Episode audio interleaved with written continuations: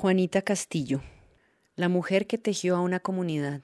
Jorge sabe que nunca podrá igualar a su madre, pero tratará por todos los medios de preservar su legado, uno del que dependen 220 artesanas que hicieron del taller Juanita uno de los más representativos de Sandoná, no solo por la calidad de su trabajo de tejeduría, pero principalmente por el valor que ella le impuso al oficio artesanal, siempre empoderando a las mujeres a ser lo grandes que pueden llegar a ser. A Jorge le entra la nostalgia por su ausencia, pero rápidamente se la sacude mientras intenta tinturar con la habilidad de Juanita, así como hacer las tantas cosas que ella alcanzaba a hacer en una jornada.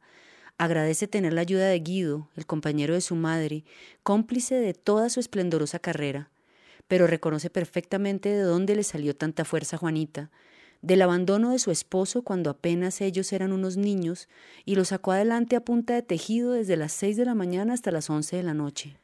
Por eso, esa obsesión suya, porque las mujeres se capaciten para que puedan valerse por ellas mismas.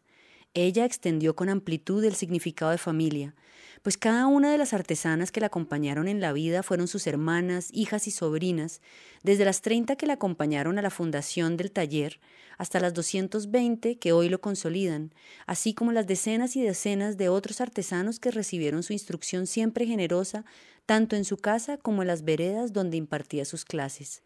No es fortuito que se haya llorado tanto su súbita muerte, pues se perdió una piedra angular de la comunidad, una mujer de éxito que les dedicó este premio social a todas las artesanas de éxito de Sandoná. Ahora bien, su trabajo merece detenerse en él, porque quienes la acompañaron en el desarrollo e innovación de la tejeduría sandoneña reconocen sus manos prodigiosas a la hora de tejer. No tenía problema en deshacer las veces que fuera necesario un tejido hasta que quedara a punto. También invitaba a sus compañeras a aloquecerse, que de las locuras salen cosas buenas. Esas son las lecciones que más recuerdan sus pupilas. Hazlo perfecto para que cuando yo no esté, no te rechacen los productos y te los paguen lo que verdaderamente valen, dijo mucho antes de morir. Ese es el sello de Juanita. Quizá, por ello los diseñadores de moda siempre la miraron con respeto y la llamaron par. Y una reputada marca como Loewe le encargó una colección de bolsos, y en Italia dentro de poco se verá la cartera Juanita, una preciosura de mano en iraca, con asas entrelazadas, una franja de calado, tres tejidos y un bolsillo interior para la cosmetiquera y un portacelular.